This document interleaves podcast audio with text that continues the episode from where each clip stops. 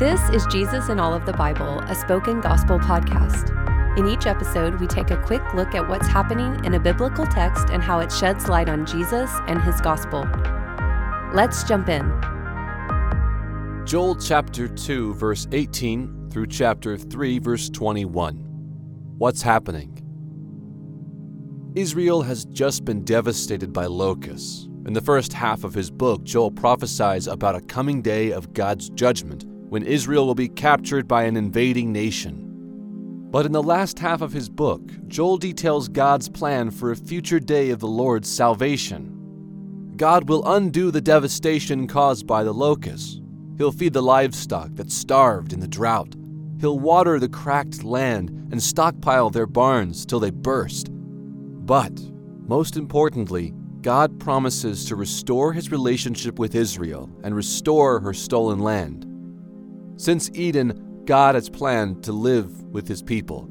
That's why God walked in the garden, and that's why he led Israel by a pillar of fire, and that's why Israel had a temple.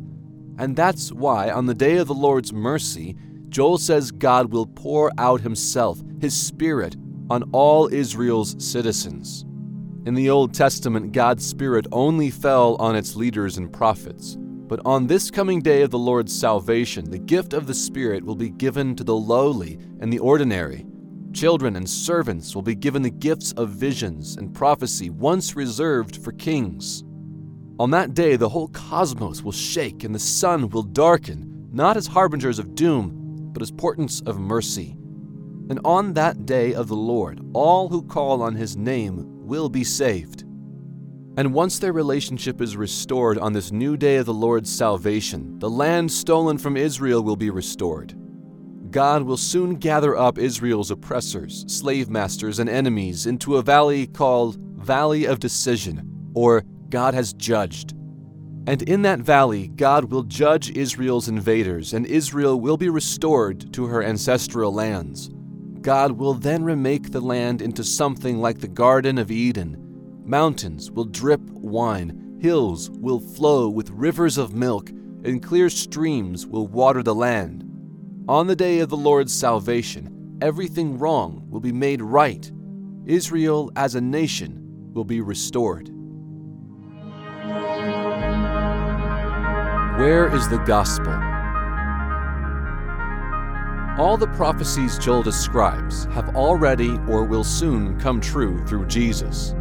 Fifty days after Jesus died, God poured out his Spirit, and the Apostle Peter said it was to fulfill Joel's prophecy. On the day of Pentecost, women, children, and servants are filled with the Holy Spirit.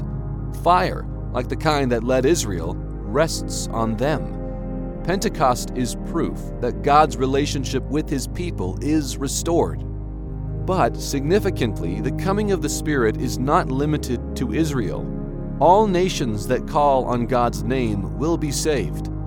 And one of the first acts of the Spirit is for the people filled with God's Spirit to proclaim the day of God's salvation in as many languages as are present.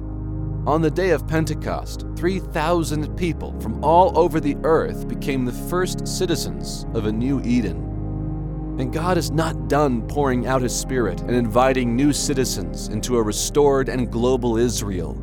There is a day of the Lord coming when God will gather up all the world's oppressors, slave masters, and enemies into a new valley where God will judge. And in that valley, God will destroy his people's enemies. He will restore not just the land of Israel, but the whole earth back to Eden. On that day of the Lord, the globe will be remade, and we will live with God once again.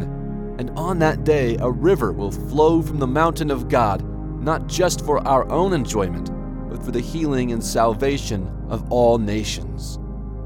See for yourself.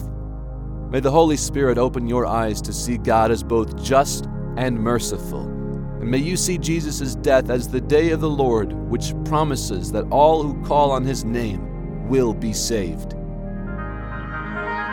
Thank you for listening to Jesus in All of the Bible. This podcast is created by Spoken Gospel. Spoken Gospel is a nonprofit ministry dedicated to speaking the gospel out of every corner of Scripture.